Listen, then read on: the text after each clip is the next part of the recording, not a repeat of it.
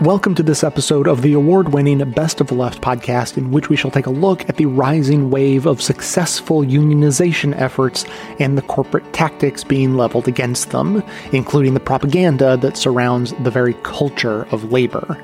Clips today are from The Real News, ABC News, Democracy Now!, Some More News, and On the Media, with an additional members only clip also from On the Media.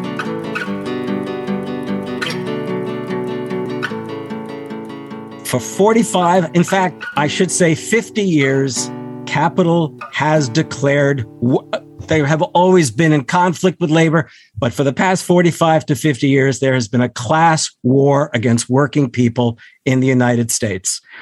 Conservatism was always eager to pursue that class war. But then in the 70s, there emerged something known as neoliberalism, which in one sense is a classic form, a classic form of you know, reduce wages, break up unions, uh, lower taxes, empower business, etc. But it, it, we should understand that the word actually signified something very significant in the 70s. It meant a new form of liberalism. That is, the neoliberals that included Jimmy Carter and others were determined to take the Democratic Party and turn it away from the Roosevelt tradition.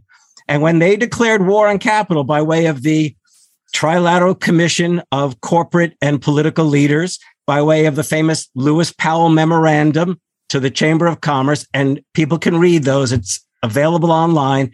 The fact is that as much as it seemed a political move, it actually was the political vanguard of the class war on labor.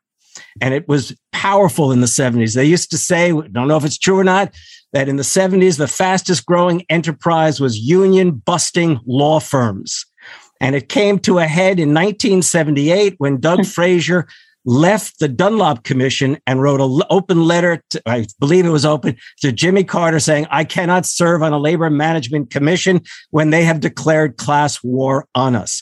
Well, the fact is, the Democrats turned their back on working people, on the labor movement, and decidedly on the FDR tradition. And the class war extended not only from the workplace, it extended out into a war on the rights of women, the rights of people of color. And we have seen for these decades. And I want to make it very clear, Max, you know, you came out to Wisconsin to cover this, to, to look back on this story. For decades, we public employees, well, specifically professors and, and academics in Wisconsin, pursued collective bargaining rights. They, this was the first state to grant collective bargaining rights to public employees back in 1959. And in 2010, when Scott Walker and the Republicans took control of the legislature and the governor's mansion, they immediately pursued what? The disfranchisement. I'll call it that. The disempowering. They stripped public employees of their collective bargaining rights. What's going on now, and I'll just sum it up now. What's going on now is we've seen workers go out on strike. We've seen them walk out of jobs. We've seen seen, and those workers include everyone from teachers to Kellogg's cornflakes makers, basically. And we see it down in Alabama now. And what we've seen in the Amazon strike is this breakthrough moment. Starbucks workers are doing it. Everyone who has a job recognizes, even if they're not old enough to know how long this has been going on, that they are literally the targets of class war. And the billionaires, as Bernie would say, are becoming soon enough trillionaires. I think I think about where we are, and I'm just thinking also about Chris, and I think about think about Chris Smalls getting fired in 2020, and Amazon having 150% attrition rate there hasn't there hasn't been a desire to fix anything where it is. It's all been about if you don't like it, go somewhere else. And the most common phrase that workers heard for decades was, um, you know, get a job somewhere. If you don't like it here, get a job somewhere else. You know, uh, go find go find another one. It's your fault if you don't like it. Um, and what Chris said, and what needs to be said, is, no, you're not going to chase me away. I'm going to make it better right here. I'm gonna I'm gonna stick it to you, and I'm gonna and I'm gonna stick with it as long as it takes to do that. And really, I mean, that's that's the moment that we're in here. Are we going to stay and fight, or are we just going to continue to let them demoralize us. I always talk about the four D's of union busting. There's divide. Uh, they find every single way to divide us. And, and more recently, it has been uh, along identifying with a political party, too. Um, they find uh, ways to delay. So they'll delay any improvements, any resolution. Um, that makes people give up. And um, they they find uh, ways to demoralize us and bring us to that de- uh, demoralization. I'm sorry. The the third is distract. So they'll distract with all kinds of things that get us, you know, moving in a different direction. For for flight attendants, it's almost a joke. Every single time we go into contract negotiations, the company says, "Oh, we're going to do a new uniform." and but I mean, there's a lot of ways to distract, right?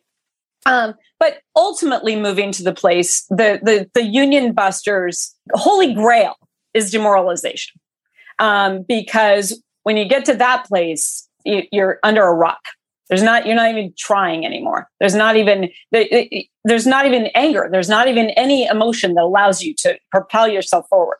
So right now, we're fighting through all of that. I mean, when we talk about uh, uh, being free, that has to include economic freedom. And in this country, we have not been willing to say that. We haven't been willing to say that for a very long time, um, if fully ever uh, because even the New Deal, of course, left certain people out. So it still was buying into those four Ds of union busting.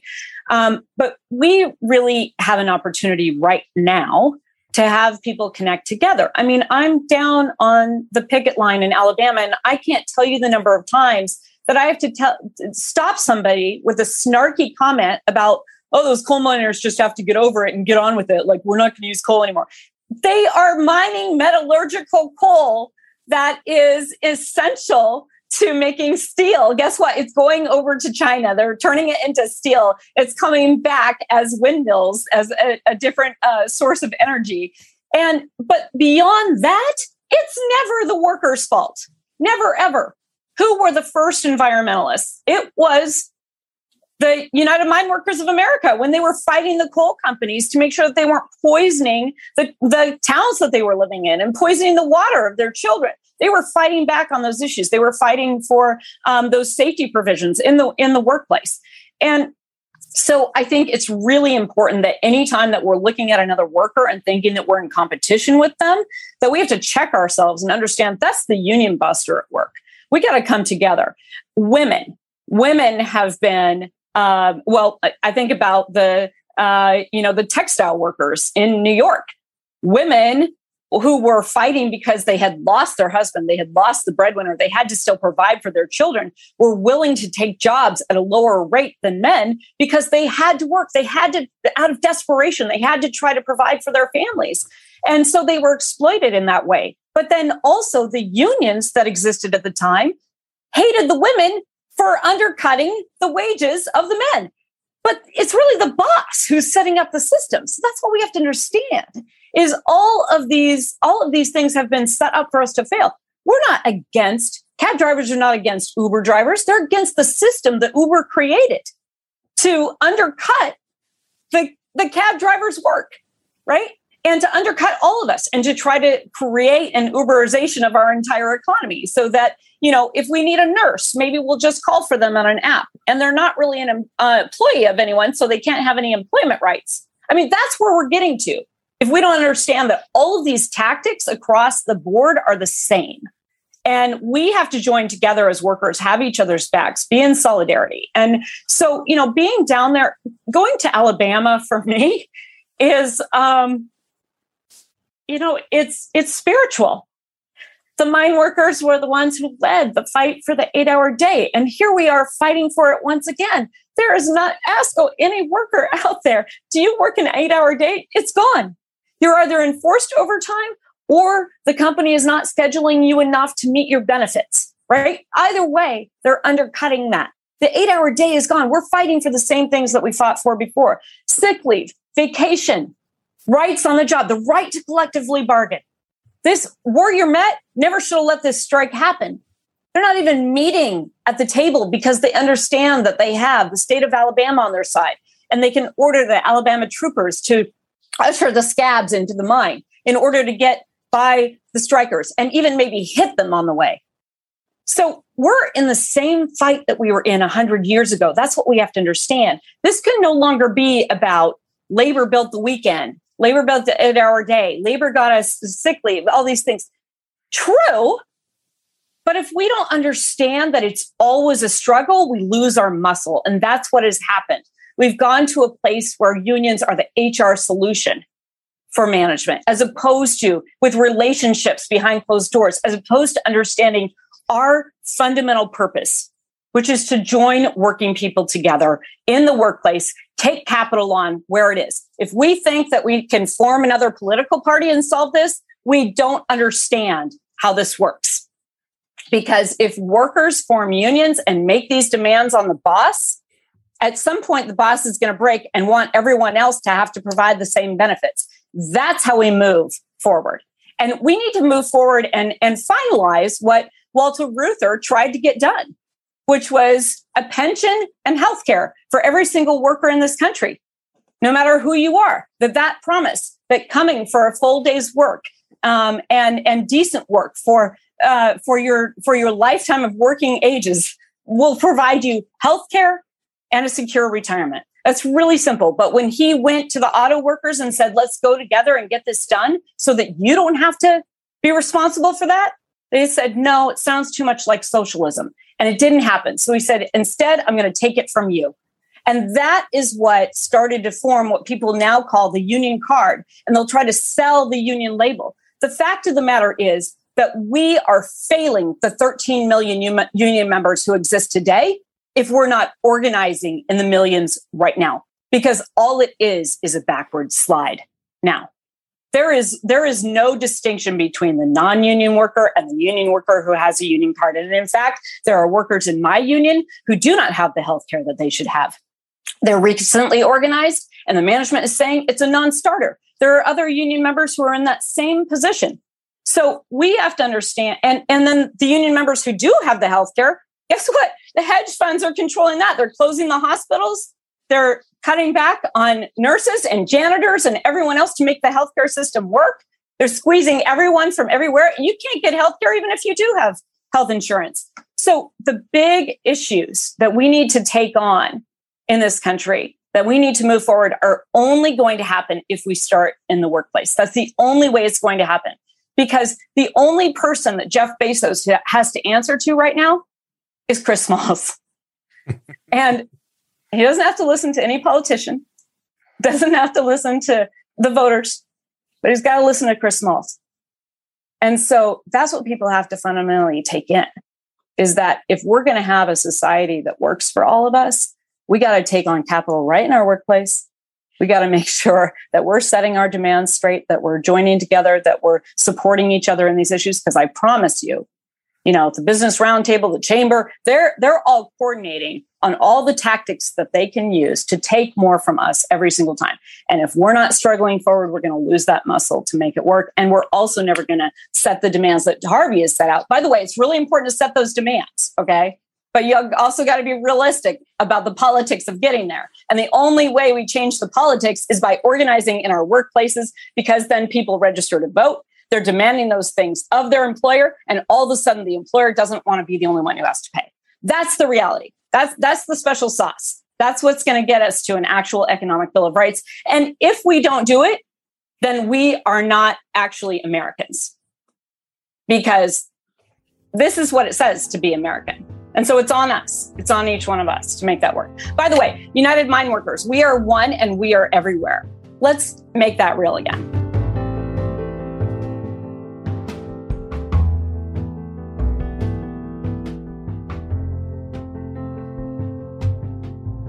Employees at the Cumberland Mall's Apple store in Atlanta made history as the first retail store to file for a union election in the Apple universe.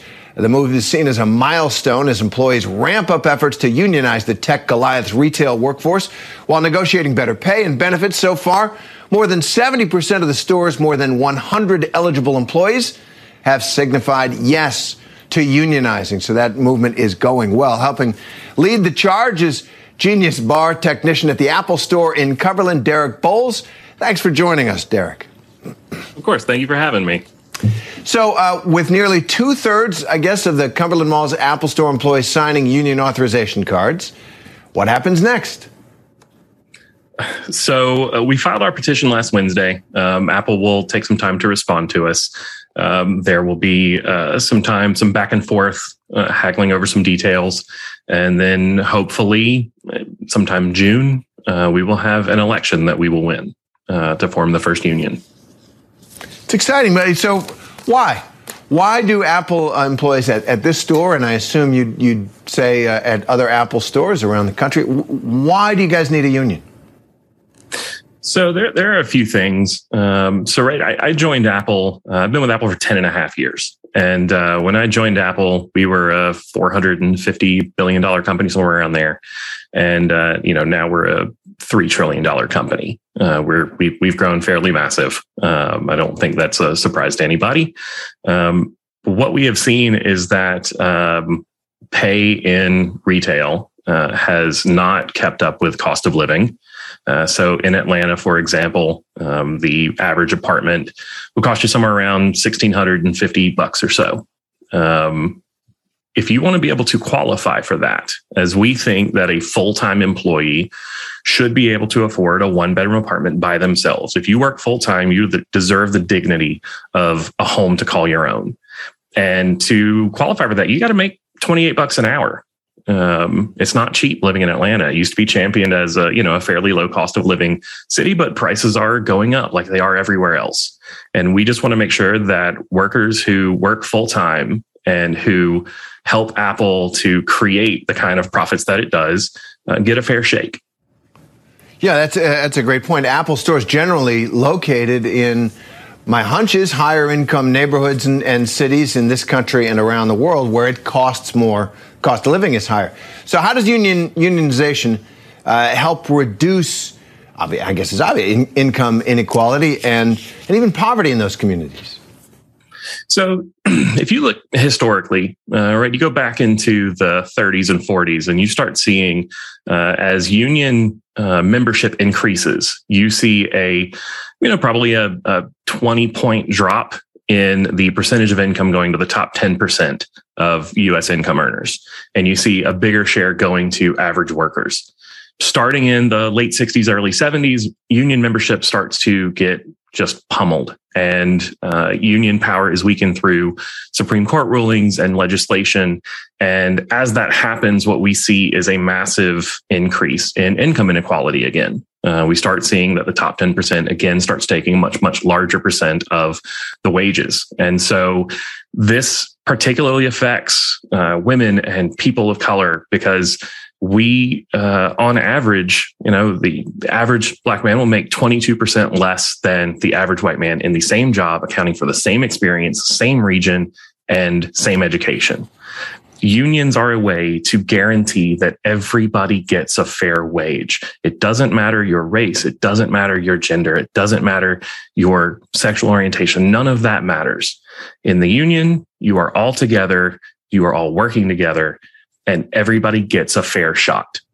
And, and that's it. I'm old enough to remember the heyday of, uh, of unions in the 1960s and, and labor Democrats, where uh, Democrats were closely aligned with, with Absolutely. unions.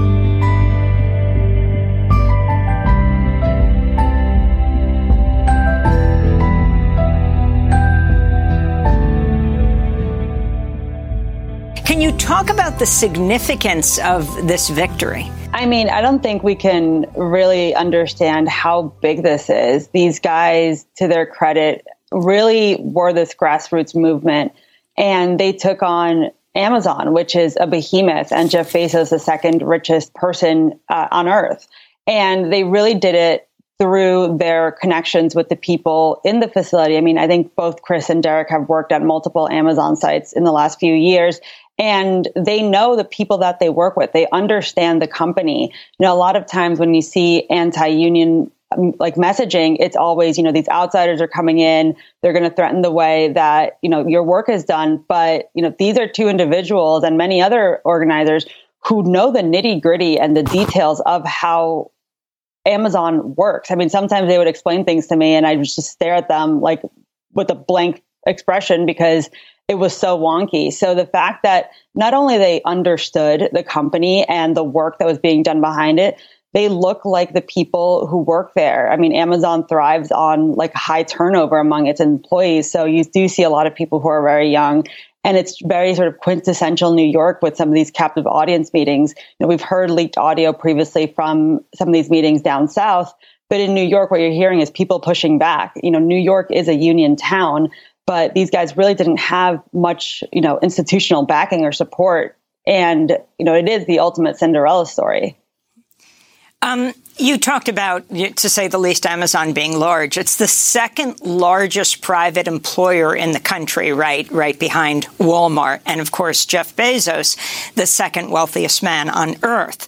I wanted to go back to 2018 when then Amazon CEO Jeff Bezos said Amazon believed its workers didn't need a union very good communications with our employees. So we don't believe that we need a union to be an intermediary between us and our employees. Um, but of course, at the end of the day, it's always the employee's choice.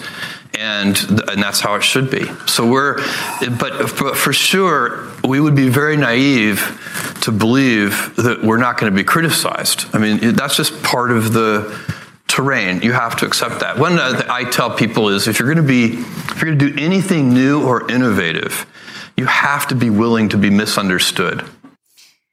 That was 2018. You have to be willing to be misunderstood. I wanted to go back to Christian Smalls. Um, there was an internal memo that was leaked uh, saying uh, that you weren't very smart, and so they would make you the face of the movement, a challenge you took up in a very big way, saying, okay, if I'm the face, I'm the face.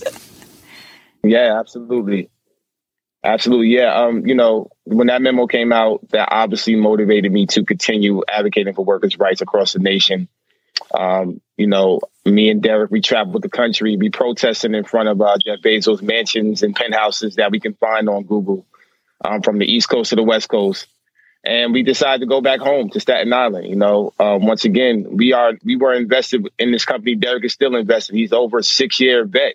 You know, they don't realize who we are to this company. We uh we understand the warehouses more than Jeff Bezos do. So it's funny that he said, you know, uh, you're going to be misunderstood because we were, you know, we were um underestimated. We were counted out. People didn't believe in us. People thought that this wasn't going to happen. They never thought they expected that we were going to be here. Um, it's not just Jeff Bezos and his uh, general counsel that didn't, um, you know, want us to get here. It's a lot of other people as well that claim to be on the same side that didn't believe that we would be here. So for and- us to be here at this moment, you know, it's, it's once again surreal for us. Now, you went down to Bessemer. I remember when we were doing a piece, we heard you were down there. Now, that the Bessemer uh, Union um, organizing effort was run by RWDSU, right? The Retail, Wholesale, and Department Store Union. We're still waiting to hear the results now. Um, yeah. On the second vote, um, the NLRB said um, that uh, Amazon uh, uh, had to have us allow for a second election because they had interfered with the first one why didn't you go with, oh, RWDSU um, or the Teamsters? For example, the Teamsters Union praised the, your, the workers at Amazon in Staten Island for your victory and ongoing union efforts of Amazon warehouse workers in Bessemer, Alabama, tweeting, what these elections show is Amazon workers want a union. The workers in Bessemer and Staten Island don't have to wait for the government or anyone else to tell them they have power. They're taking a stand, and Amazon can't skirt the law indefinitely the Teamsters are excited to continue this fight against Amazon on the shop floor, at the bargaining table, and on the streets. But it is Amazon Labor Union that actually won this battle, and it's the first against Amazon to win. Right, right.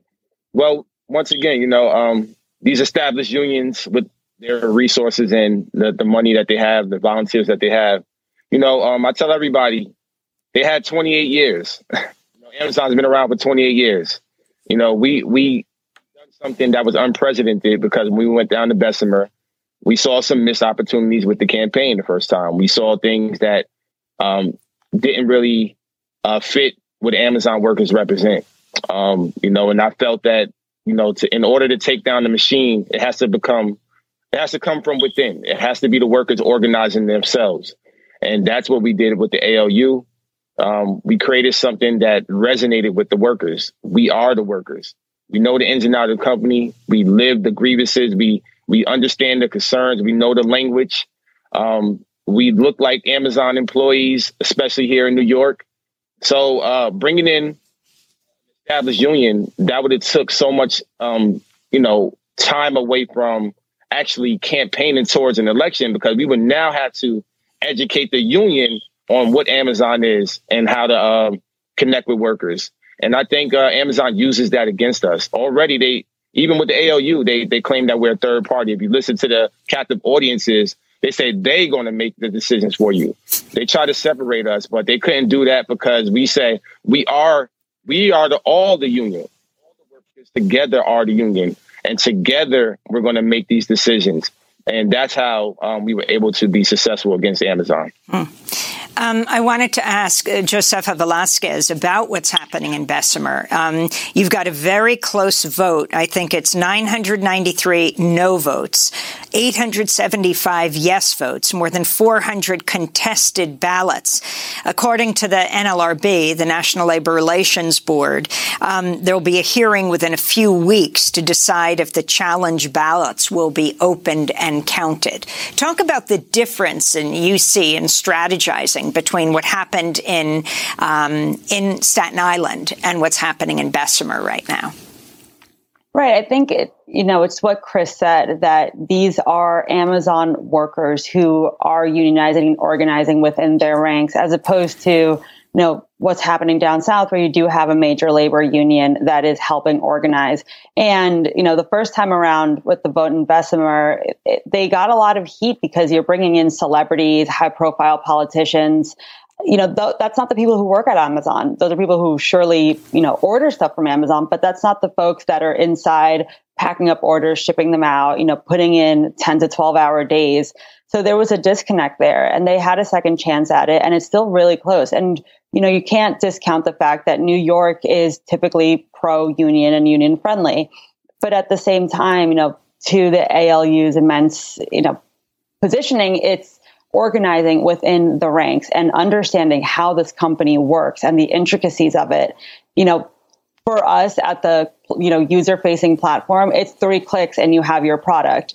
You know, but for the workers themselves, it's all of these different steps, all of this jargon, and you understand that you know in, at least in New York, sometimes to get to the Amazon facility in the northwest corner of Staten Island, you have to take a bus, you have to take a train and then another bus, and it's a two hour commute each way. So they understand who are the workers behind this organization. And it's really, I think, you know, a lot of the times you get the word grassroots thrown around, but this is a case where it's truly grassroots, where you have people who understand how Amazon work. I mean, Derek still works inside of the facility and saw the union busting going on firsthand. Chris has worked as a supervisor in Amazon previously. He's trained people, so they know exactly who the workers are and their grievances and what how the union can help make things better. So, Derek, what are your plans now? Um, ALU uh, had has won this enormous victory. What are your demands? Um, well, um, you know, just having um, better benefits, um, better pay, um, you know, like sick time. Um, those those are the basic things. also, job security. You know, you know, Amazon has 150 percent turnover ratio at JFK alone. so people that come and commute from um, from all these different boroughs, you know, their their jobs should be secured. You know, it shouldn't take them three hours to get to work, and then when they get there, they could possibly be fired. Um, you know, the possibilities of that are very high. Um, so you know, we we have to we have to make that change, and um, also recruiting um, more more workers to get involved with the union. Um, you know, becoming shop stewardess. So we want to have shop stewardess in uh, different departments, um, so that you know have workers representing other workers, and that you know we can create an, an environment where our demands, you know, and the workers' needs are appreciated. So if you have these workers on the inside being more involved with the union, then now you create a powerful force, you know, that ultimately can't really be stopped, and um, Amazon has to abide by these um, these rules. And Josefa, if you can talk about the comparison of what's happening with Amazon now and with Starbucks, uh, what we're seeing all over the country right now. Right. And I think it all goes back to sort of the early days of the pandemic where everyone was lauding essential workers, people who still had to work while, you know, some of us had the luxury to work from home. And these, you know, 7 p.m. clapouts that we had, all these people had to work through the pandemic. And suddenly from one day to the next, we sort of just forgot about it and it became in the back of our minds. So now you have this moment where people were more conscious of the working class, the people who keep us fed, the people who, you know, deliver our coffee, deliver our packages. And so I think it created this moment really in history where people started recognizing the working class more so than before, especially when it comes to like tech and big companies where now you're seeing Amazon and Starbucks having these major profit margins while their workers, you know, are struggling to pay rent, to keep themselves fed and are getting sick and dying from this virus. So it created this moment where everyone was looking around and saying, you know, we have an immense amount of power because people are no longer putting up with some of the working situations they have. They have other alternatives. And that at the end of the day, you know, dying over Starbucks is not worth it. So let's create something different. Let's organize. You know, there's power in numbers. And I think there's two very clear things happening here where it's these worker led movements and also a very big generational shift into the sort of feelings towards unions. Gen Z and millennials don't have the same antipathy that perhaps, you know, Gen Xers and baby boomers have towards unions. Like these are unicorn type jobs where if you're able to grab a union job, great. These are very rare. So, you know, it's this idea of organizing and this behind the scenes look through social media of like how how my coffee gets made in the morning and all the steps behind it. And same thing with Amazon. It's how do I, how does my package actually get from point A to point B that I think caused this moment of revelation for everyone that, you know, it's not okay how people are treated. Today's episode is sponsored by a new limited podcast series, Will Be Wild. And if that phrase sounds familiar to you, but you can't quite place it, it's from the tweet that effectively launched the insurrection on January 6th at Trump's urging. Promoting the rally, he had tweeted, Be there. Will be wild. And now, from the critically acclaimed podcast studios Pineapple Street and Wondery comes a new documentary series that shines a light on the human stories left out of the January 6th headlines and goes deep into the lives of people who took part in that day, the people who saw it coming, and the people who fear that the insurrection is just the beginning. If you missed it, there should already be a sample of the show in your Best of the Left feed for you to check out. The sample tells the beginning of the story about the son who turned his father into the FBI so this clearly isn't the standard headlines version of the assault on American democracy that you're used to. Will Be Wild is a close up look at the four year effort to bring autocracy to America and what the insurrection could mean for the future of democracy. Because a failed and unpunished coup, they say, is just a dress rehearsal. Follow Will Be Wild wherever you get your podcasts. You can listen early on Amazon Music or early and ad free by subscribing to Wondery Plus in Apple Podcasts or the Wondery app. Over 140,000 people went on strike last year for concerns including, please pay us more, and please give us health care, and hey, could we not die on the job? One of the most notable strikes started in October 2021. 10,000 United Auto Workers, employees for John Deere in Iowa, went on strike, citing stagnating wages despite increasing profits. Workers only received a 5% pay increase, while the CEO received a 160% pay raise. The strike continued after John Deere made some concessions, increasing the pay raise to 10%. But this new contract allowed a loophole for them to keep hiring supplemental workers who would earn way less than workers doing the same job, which seems like a clever way to start to phase out your normal employees for supplemental workers whom you get to pay less for literally no good reason while trying to pit your employees against each other. Nice work there. Dick's running John Deere. Unsurprisingly, United Auto Workers voted to remain on strike while this two-tier pay system continues to exist.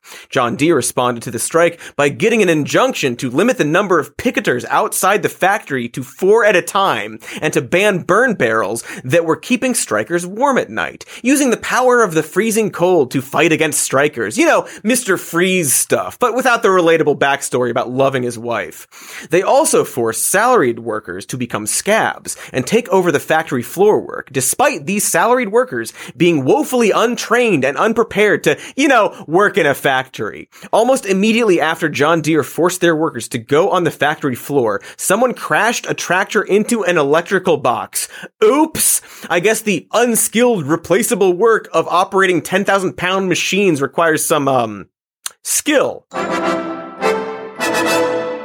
While this incident is admittedly pretty funny, what's not funny is that John Deere cares so little about its salaried employees that they're willing to risk the lives of office workers by thrusting them into an environment they haven't trained for. And they care so little about their factory workers that in all the years they've been running the company, they haven't bothered to learn how difficult their job is. Feels like the embodiment of Michael Scott. Like there has to be an office episode about this. Anyway, the John Deere strike ended only after the company relented and gave workers a 10% pay raise. But this was far from the only strike that struck even before Striketober began. In Striketember, Nabisco employees went on strike for an attempt by the company to implement a similar two-tier wage system. The strike only ended when the union was able to demand increased wages and killed said payment system.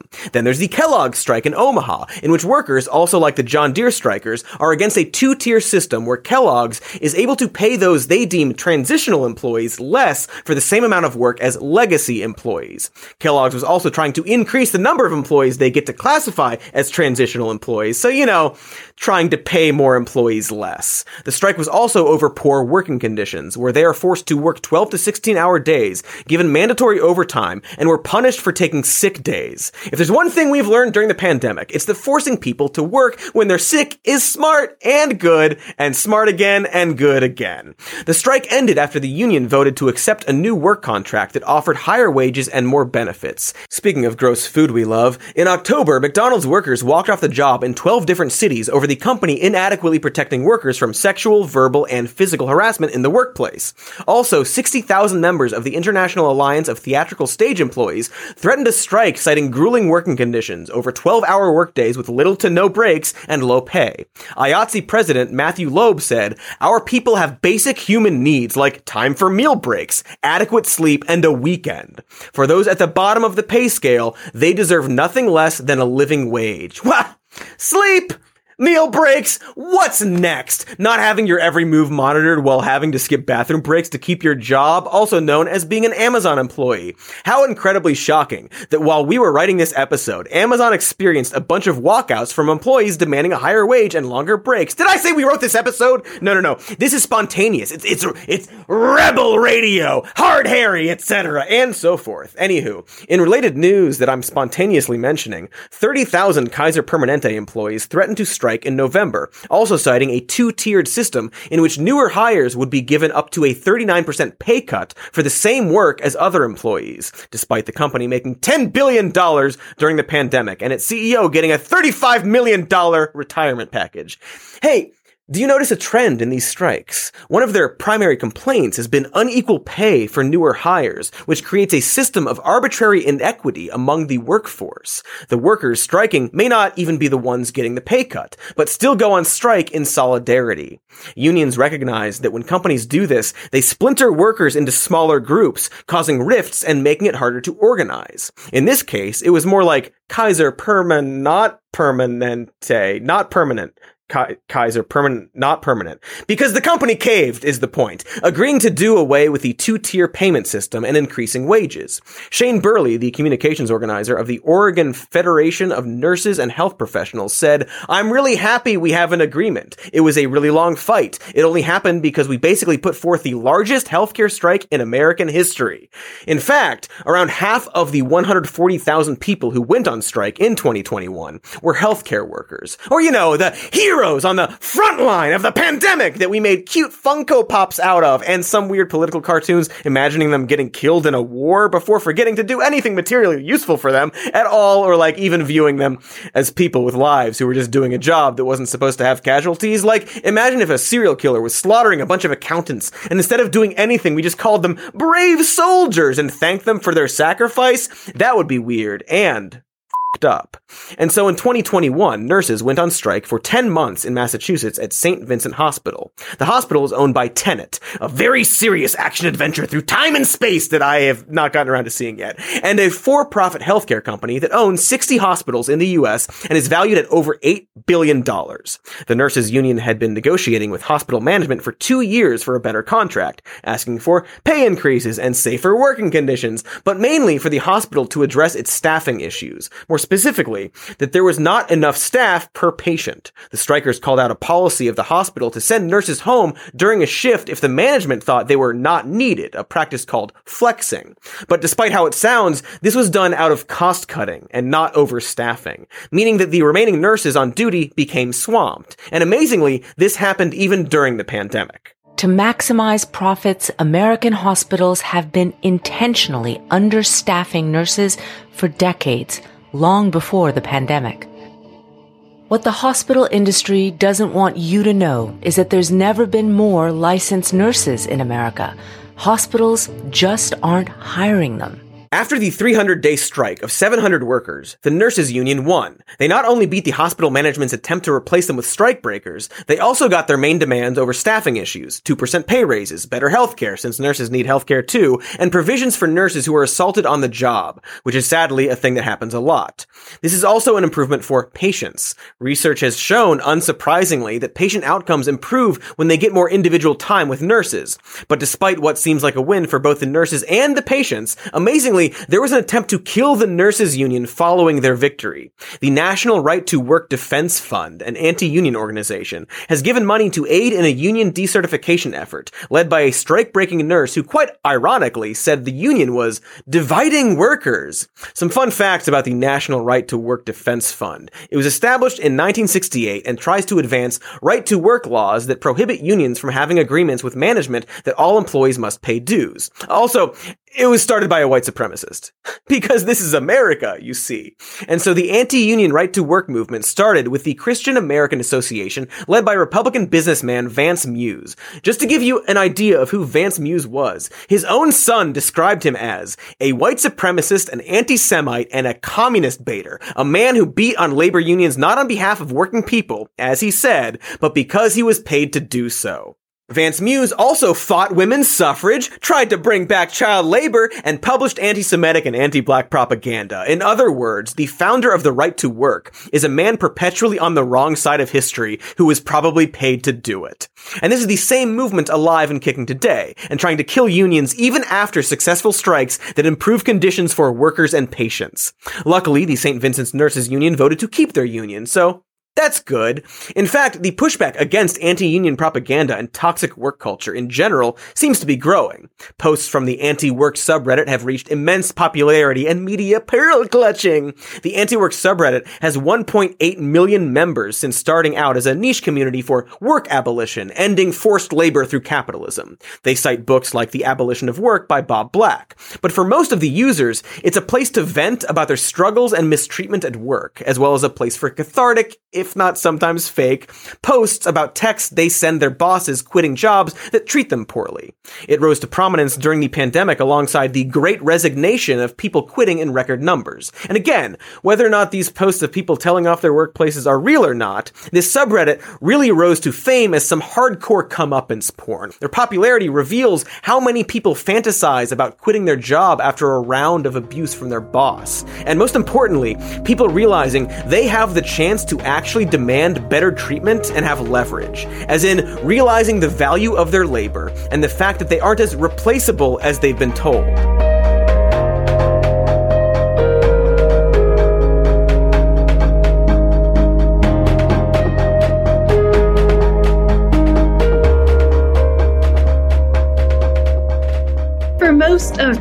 Capitalism, the industrial work that made up the backbone of the system was miserable. It's hard, it's grinding, it's exhausting, it breaks your body.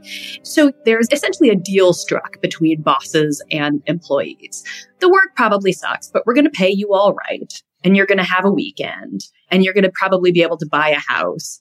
And this idea that you will find pleasure in your work was relegated to the sidelines. It was there for sort of critics of the system, like English artisan William Morris, who was both a maker of beautiful prints mm-hmm. and also a radical socialist who was writing critiques of the system.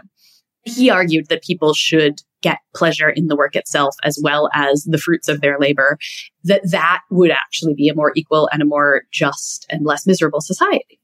We don't get that. We get a place to live, the ability to support a family, an occasional vacation, a weekend. Those basics were something that workers were willing to pay for with eight hour, five day work weeks. Right. And that was not that historically long a period of time that that ruled. But it is this thing that still has a really solid hold over our imaginations because it gave us some expectation that we would be fairly remunerated for our work. The 1970s brings us a crisis of profits, essentially, where workers are getting an increasing piece of the pie and suddenly the pie stops growing. And this has all sorts of reasons, everything from an oil crisis to political changes. But employers start outsourcing the factory jobs. We no longer want to pay people an ever growing slice of the pie something replaces those jobs teachers, care workers, retail workers, restaurant workers. And that work already existed and already had a different set of expectations for emotional labor and things like that. And also, you know, the cool knowledge jobs where you get to sit around talking on the radio about the book that you wrote, uh, which are a minuscule part of the economy, really. Those jobs too are expanding. And those too come with a different expectation that you will like it. You should be grateful for it. Mm-hmm. And so one of the reasons that I think it's interesting to talk about this history is just to remind people that it's not always been this way and it's still not this way for every worker. You know, I went to Indiana to go report on the carrier factory closing after, you know, Donald Trump and Bernie Sanders had made a big deal out of it on the campaign trail in 2016. And I was talking to workers and I was like, what are you going to miss about the job? And they all looked at me like I had three heads, you know, the paycheck. Maybe they were going to miss their buddies and the, the union and going to the bar after work for a round of beers before they go home. But like, nobody was like, oh, I'm really going to miss standing at the machine for 12 mm-hmm. hours a day. No, I'm going to miss $26 an hour plus overtime is right. what I'm going to miss. They had been roped in by the Fordist Compromise, which receded in the 70s. And then we got neoliberalism or post Fordism, or as you say, late capitalism, a world of fewer social services, fewer worker protections, jobs going offshore, and workers begging for them to stay. You quote Joshua Clover in his book saying labor is locked into the position of affirming its own exploitation under the guise of survival. And you say that mm-hmm. was a short step to the labor of love. Explain that.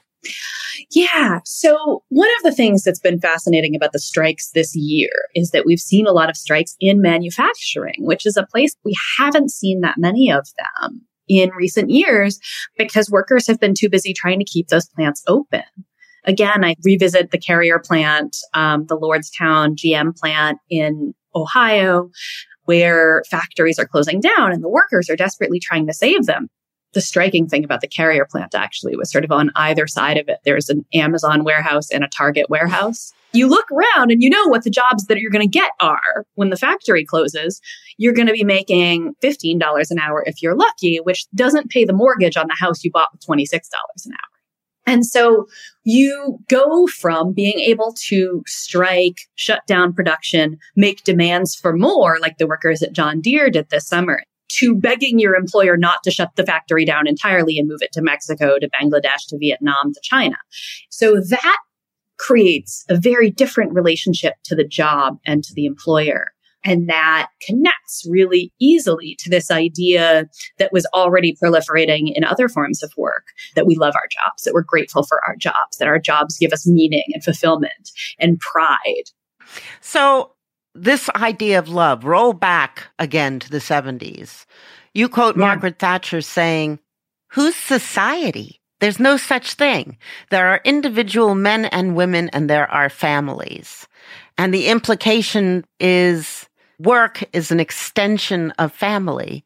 So you should love it and be prepared to sacrifice for it.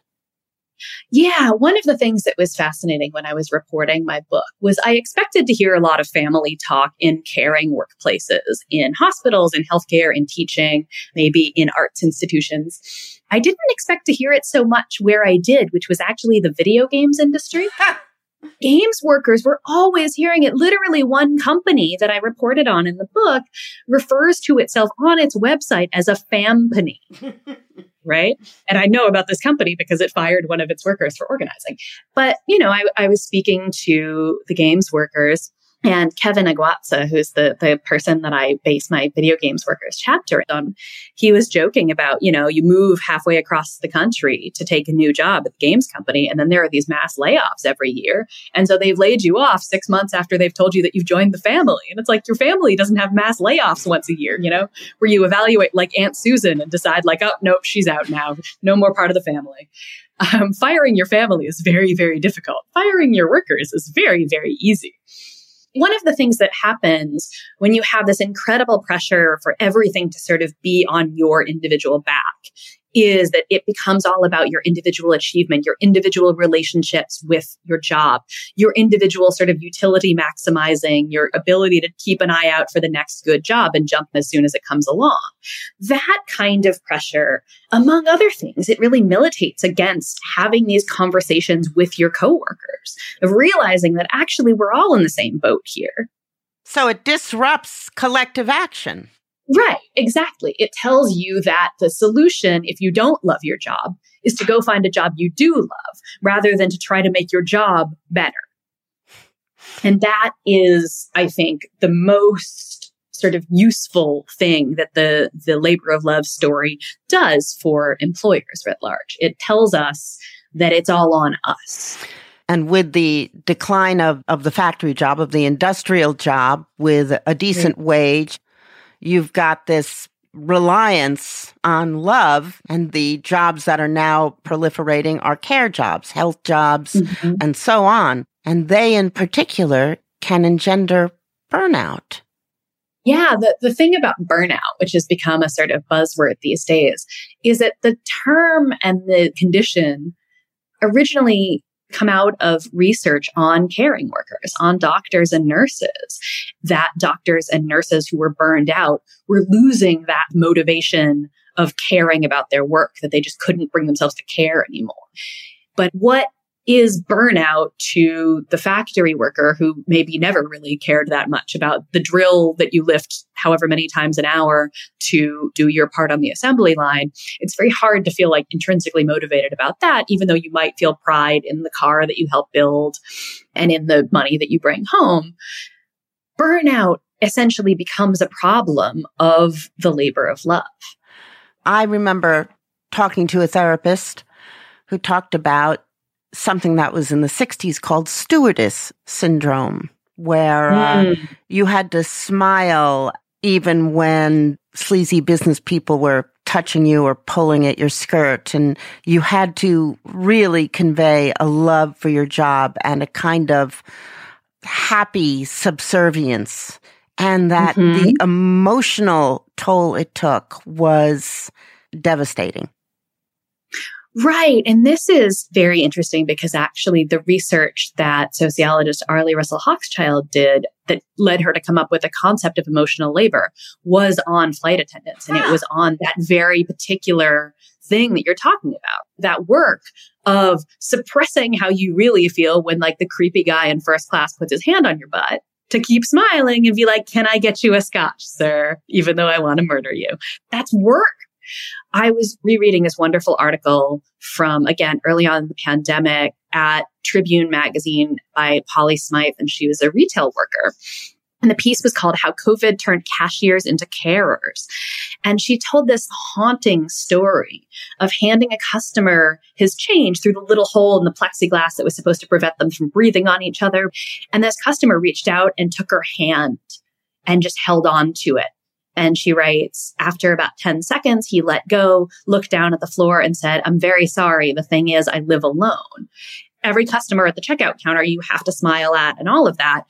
But then how much harder is that when you're realizing that this customer hasn't like touched a human in weeks? Mm-hmm. That story just, it haunts me because it's such a perfect example of, of how much harder these jobs got in maybe ways that we didn't even think about.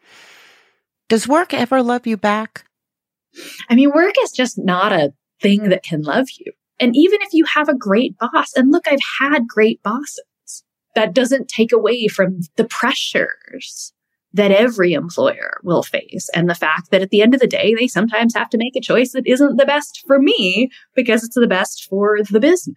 Mm-hmm. And that is just a fundamental thing that isn't solvable necessarily by your boss being nicer. It's solvable by, you know, changing these relationships between the worker and the work. Right. And that's a big, broad social relationship that gets changed at the top by economic systems and public policy. There is a limited amount of life hacks that can solve this problem. And the shifting from one job to the next can absolutely change your life for the better. But it's also still going to be a job.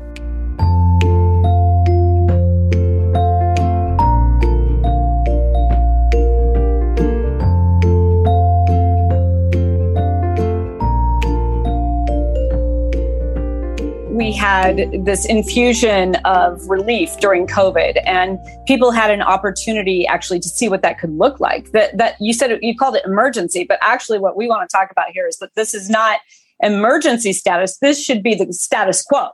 Um, and so I think about democracy, and I, I know I have learned so much about democracy by being a union leader and being a union member.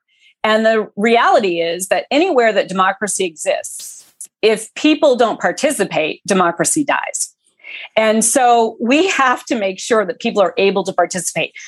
Right before COVID, we had uh, we had a strike wave. Remember, teachers, grocery workers. We had walkouts at Google. We had we had the most strikes in 2018 that we had had in decades. And um, so people were starting to express the fact that our country has become something that is not uh, is not reflective of the promise that we've all been given through our Constitution and what was laid out uh, by uh, our founding fathers and by uh, everyone who participated in making this great uh, American experience. But um, we have a lot more to do to make it work for us. And so people are out there protesting right where they are in their workplaces. And that is a place where democracy exists too.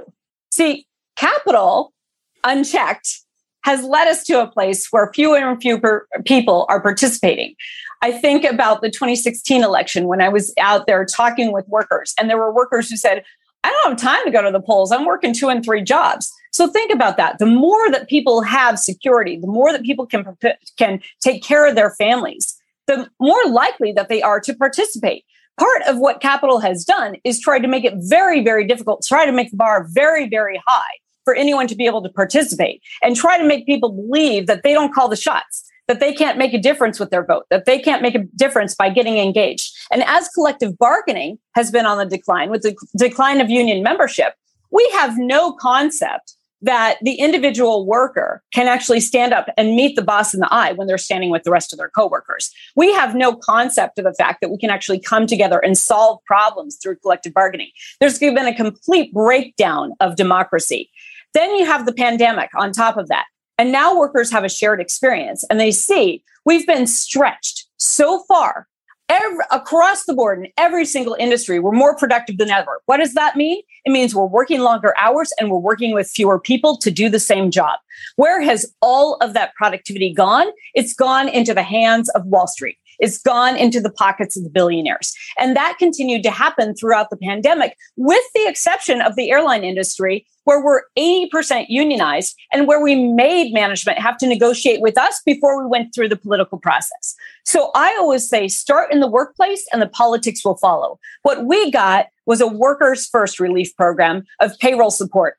And we had to do this because in this country, without health care provided, if you don't have a paycheck, you also don't have health care. And so our proposal was keep everyone where they are, pass that money directly through to the workers where they continue to pay their taxes, which lifts up the local communities. Uh, they continue to pay into Social Security and, and hold up our social programs into um, uh, uh, our programs like unemployment with so many people out on the unemployment line. And you keep people in place and ready to meet the demand when the crisis is over. Um, but there's another really important thing that we did. We capped stock buybacks and executive compensation. And they acted differently. They fought against us, but they had to agree because without us, they were not going to get the relief and the airline industry was going to collapse altogether. And so we put our demands out there. They had to meet them and they act differently when they know that they can't enrich themselves. They get to the business of running the business. So this is just one small example of what's possible. And workers saw the example of what's possible during COVID, but they also saw that not only have we been squeezed, we have been treated as disposable because we were sent into the workplace as essential workers and it was only about that cost item. Essential workers that that title that capital has been so used to giving people to make them feel pride in what they're doing and have people feel like they'd be willing to accept anything just for a little praise. The fact of the matter is when people die when they see their coworkers dying, when they see them in unsafe conditions, that changes. So here we are in this moment where workers can are actually waking up to the idea that maybe there's another answer. Maybe there's another way to go about this. And Chris Smalls, man, I can't give him enough credit. And the people who stood with him. Let's just talk about that win in New York for just a minute you know, he was a worker who wanted to move up in the account in the company, who was working hard actually at Amazon, wanted to take pride in where he was. And when his company abused him so badly, not only pushing them into unsafe conditions, but when he stood up and said something about it to try to make it a better workplace, they fired him instead of listening to him. And then they targeted him. And this has been what capital has done forever. They think they have all the control because they have all the money. But he kept at it and organized and did something that other people don't think is possible because they can't even believe that workers can wake up to the power that we have right now. And that is the moment that we're in. So I don't think this is about what's possible. Okay. A lot of people are saying this shows what's possible. Bullshit. Okay. Workers have this power right now. It exists right now. All we have to do is wake up to it and then join together and look at look at the worker led movement that was led in that warehouse. It was diverse. it engaged everyone. It did all the right things in organizing without using the organizing ter- terms or having someone else tell them what to do. They had fun together because they were taking on the boss. They were taking on what some people would say is the most power. But the truth is that the people in charge right now, the billionaires, they don't have power. They don't. They have money and they have control. Workers have power because nothing moves without us.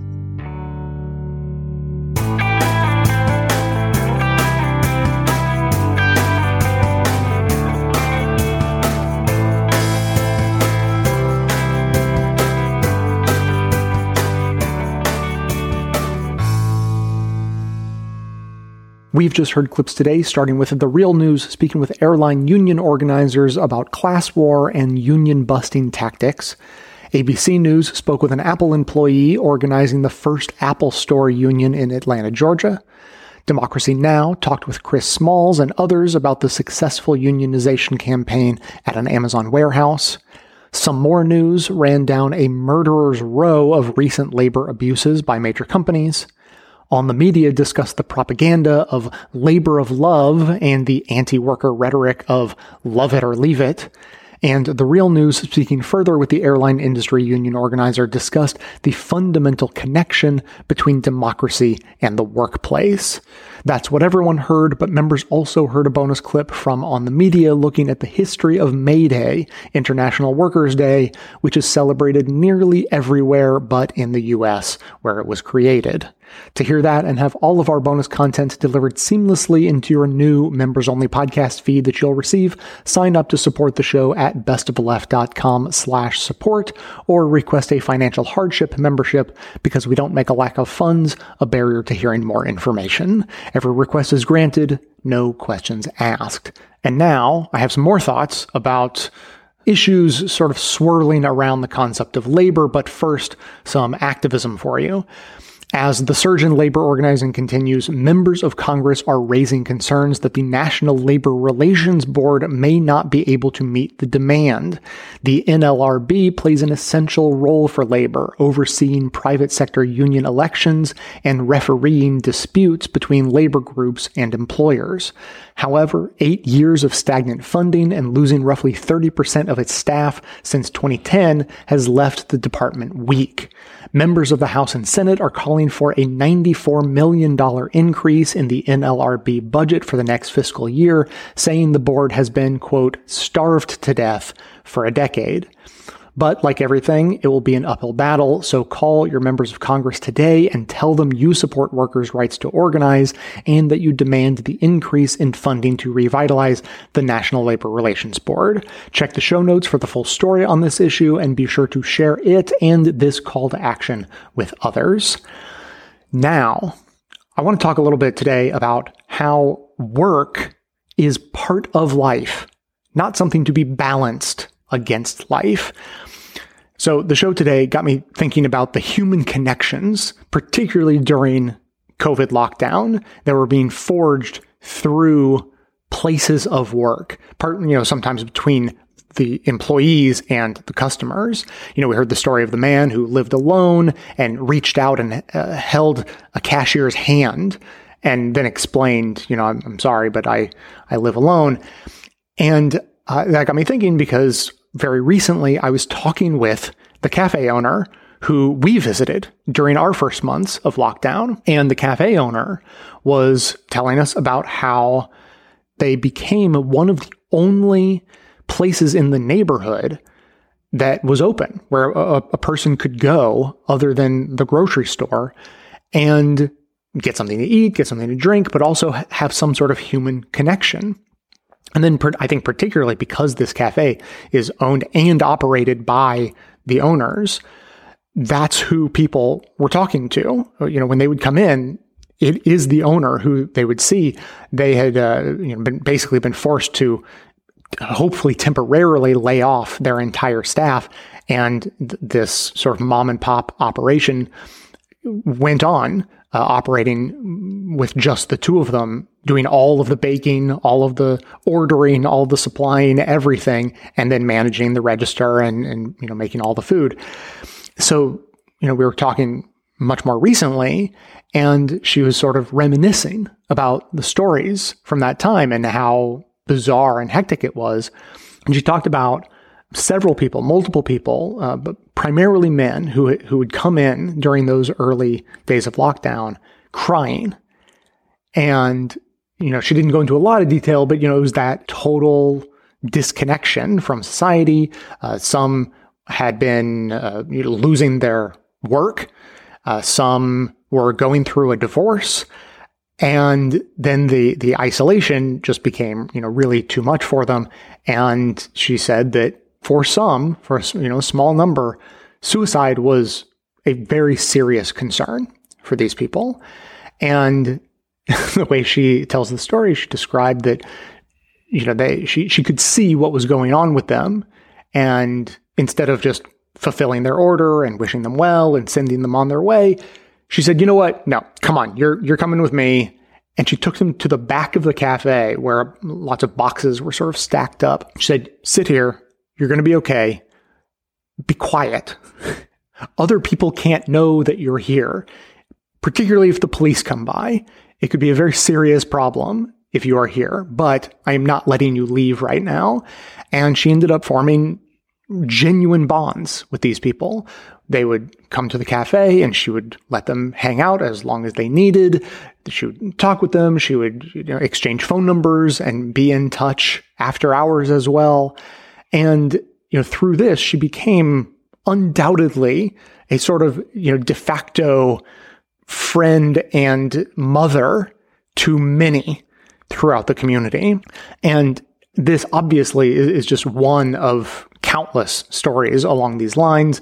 There was a, a, story published in the New York Times under the Modern Love column titled He Delivered for Me How My UPS Man Went from Annoyance to Emotional Lifeline.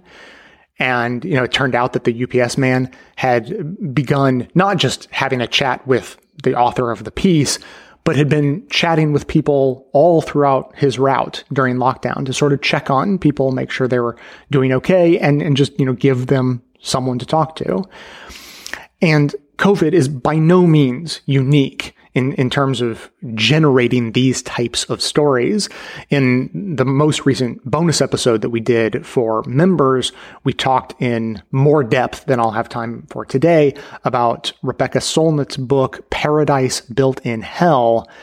And here's just a quick excerpt from it. She is describing the aftermath of the 1906 earthquake and fire in San Francisco. And she writes, Mrs. Anna Amelia Holshouser woke up on the floor of her bedroom on Sacramento Street, where the earthquake had thrown her. The house in western San Francisco was slightly damaged. Her downtown place of business, she was a beautician and masseuse, was a total wreck. And so she salvaged what she could and moved on with a friend, Mr. Paulson. Like thousands of others, they ended up trudging with their bundles to Golden Gate Park, the thousand acre park that runs all the way west to the Pacific Ocean. There, they spread out a quilt and lay down, not to sleep, but to shiver with cold from fog and mist and watch the flames of the burning city, whose blaze shone far above the trees. On their third day in the park, she stitched together blankets, carpets, and sheets to make a tent that sheltered 20 people, including 13 children. And Holshouser started a tiny soup kitchen with one tin can to drink from and one pie plate to eat from. All over the city, stoves were hauled out of damaged buildings. Fire was forbidden indoors since many standing homes had gas leaks or damaged flues or chimneys or primitive stoves were built out of rubble, and people commenced to cook for each other, for strangers, for anyone in need. Her generosity was typical, even if her initiative was exceptional. Holshouser got funds to buy eating utensils across the bay in Oakland. The kitchen began to grow, and she was soon feeding two to three hundred people a day. Not a victim of the disaster, but a victor over it, and the hostess of a popular social center, her brother's and sister's keeper. And so essential workers, as we have been calling them, or simply those who do the work that is essential, whether they are getting paid for it or not, is a constant in times of disaster. That is always there. Those people are always there doing that work. And the percentage of people doing that work is, I think, much higher than we, you know, generally think of. And for many, they are the links to not just society, but sort of humanity. And so the, the whole work life balance thing, to get back to this, is bullshit. Not because life is made for working and there should be no disconnect between working for a corporation and the rest of your life, but because the work that you do should be made to fit into a life. And there shouldn't be thought of the separation because when you begin to think of that separation, you start to think that, well, the time spent working it's okay if that's mind numbing, soul crushing, and miserable because I have my real life over here. It shouldn't be that way. No one should be expected to give over 40 hours or more of their lives each week to do something that is not worthy of being called life and needs to be relegated to something else called work. You know, we heard today about different types of jobs and, and which we might think of as being labors of love and sure, you, you know, you may not hear someone working on a factory line talk about loving their work. But you may very well hear them say that they love their job. And it is very likely to be because of their coworkers that they will say that. However, when I conjure an image of a person with a factory job saying something like that, I don't think of someone working in a factory today. Maybe they're there, maybe they feel that way. But what I think of, and the person who I think is more likely to say something like this, is an old timer who worked at the same plant for 30 years alongside a group of coworkers who all did the same. And this, I think, is why the story we heard from the Amazon warehouse employee who had struggled to organize her coworkers because she hardly ever saw the same people twice was so horrifying. Yes, it's horrifying because it's an anti union organizing tactic to keep workers busy and monitored at all times. And yes, Amazon likely did all of that on purpose for anti union reasons. But what is, I think, incidental to that, and, and likely something Amazon didn't intend to do and probably never even thought about, is that those anti union policies also strip the humanity from the experience of that work. Working in a warehouse doesn't have to be miserable by definition. It could be filled with camaraderie and friendship and joy that infuses the relatively unpleasant work with meaning. I mean, my first job was at a pizza restaurant, and I can't think of more than maybe one or two tasks I regularly did at that job that I would consider enjoyable. But many of my friends from school worked there, and I made many other friends on the job. And so when I think back on that work, I think of it as having been thoroughly enjoyable overall because I'm not actually remembering the work. I'm remembering the humanity that was associated with that work. So, as much respect and admiration as I have for the union organizers who are fighting for better pay, benefits, and working conditions, I can't help but feel like an opportunity is being missed to sketch out that the definition of better working conditions needs to go beyond doing what is good for the individual employee in terms of, you know, flexible bathroom breaks and the like. But what we need is to create environments that are conducive to human needs, which includes camaraderie, friendship, socializing, and solidarity. Those things that money can never replace and are fundamental to making work an integral part of a well lived and authentic human life, not just something to be endured while our real life is waiting for us at home. As always, I would love to hear your comments on this or anything else. Keep the comments coming in at 202-999-3991 or by emailing me to j at bestoftheleft.com. Thanks to everyone for listening. Thanks to Deon Clark and Erin Clayton for their research work for the show and participation in our bonus episodes. Thanks to the monosyllabic transcriptionist trio, Ben, Ken, and Scott for their volunteer work helping put our transcripts together. Thanks to Amanda Hoffman for all of her work on our social media outlets, activism segments, graphic designing, webmastering, and bonus show co-hosting. And thanks to all those who support the show by becoming a member or purchasing gift memberships at bestoftheleft.com slash support through our Patreon page or from right inside the Apple Podcast app. Membership is how you get instant access to our incredibly good bonus episodes, in addition to there being extra content and no ads in all of our regular episodes, all through your regular podcast player. Speaking of building camaraderie and solidarity, join our Best of the Left Discord community to discuss the show, the news, other podcasts, interesting articles, videos, and books. That's where I caught wind of A Paradise Built in Hell. Links to join are in the show notes. So, coming to you from far outside the conventional wisdom of Washington, D.C., my name is Jay, and this has been the Best of the Left podcast coming to you twice weekly, thanks entirely to the members and donors to the show from bestoftheleft.com.